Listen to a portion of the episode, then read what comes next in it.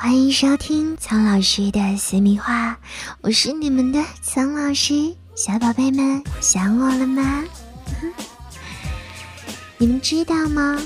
当你们每换一个性伴侣，招致性病的几率就会呈秘数自成增加；而当你的性伴侣增至九人的时候，得性病的几率就会大大增加，相当于和四百万人。发生性关系哦，是不是觉得苍老师在耸人听闻呢？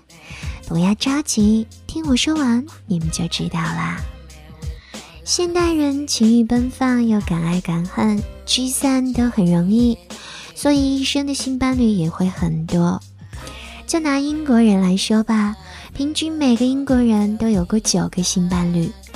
不过换过九个性伴侣又不使用安全套，等于间接与将近四百万人做过爱哦。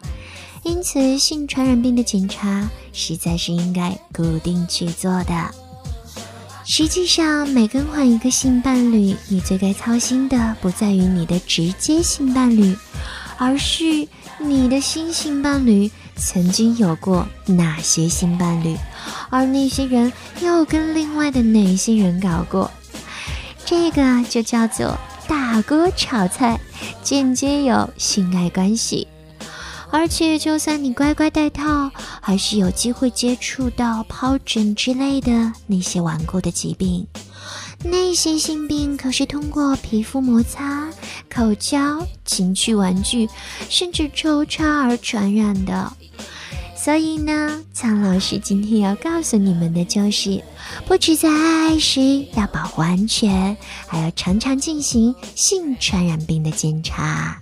总之呢，苍老师的意见就是，性伴侣可以更换，但是一定要爱护自己与他人的身体。